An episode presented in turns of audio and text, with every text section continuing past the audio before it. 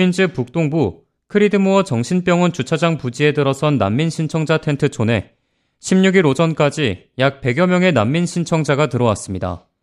뉴욕시는 이에 대해 1000개의 간이 침대가 모두 꽉 차는 것은 시간 문제라며 우리에겐 선택의 여지가 없다고 말했습니다. 앞서 시 관계자들은 퀸즈에 새로 들어선 난민 신청자 텐트촌을 언론에 공개했는데 이에 따르면 난민 신청자들은 결핵과 코로나 등에 대한 검사를 먼저 받게 되며 이후 시설에 출입할 수 있는 아이디를 발급받게 됩니다. 시 관계자는 QR코드 스캔을 통해 텐트촌에 있는 난민 신청자들을 실시간으로 파악하겠다는 설명입니다.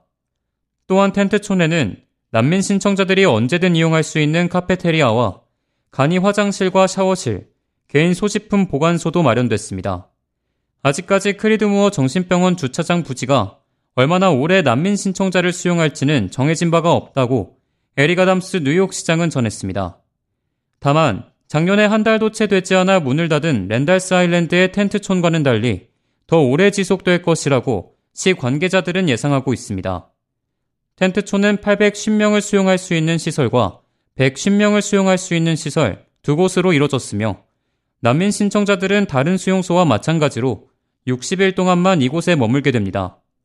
만약 이들이 60일 이내에 거주지를 찾지 못할 경우 다시 난민 신청자 수용소 배정을 신청해야 합니다.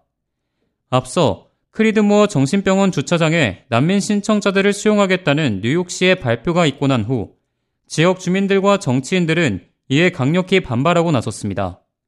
하지만 뉴욕시가 이 계획을 강행하고 또 난민 신청자 수용이 시작됨에 따라 16일 오후 7시 크리드모어 정신병원 부지에 들어선 텐트촌 외부에서는 주민들의 시위가 이어집니다. 한편 뉴욕시에는 현재까지 약 10만 명에 육박하는 난민 신청자들이 들어왔으며 시 정부와 주 정부는 연방 정부에 더 많은 지원을 요구하고 나섰습니다. 에리가담스 뉴욕 시장은 어제 선출직 공무원들과 함께 2025년까지 뉴욕시에서는 난민 신청자 유입 문제로 약 120억 달러의 비용이 발생할 것이라며 재정 지원과 더불어 이들의 일할 권리를 빠르게 허가하는 등 연방 정부의 더 적극적인 개입을 촉구했습니다. K-Radio 박하율입니다.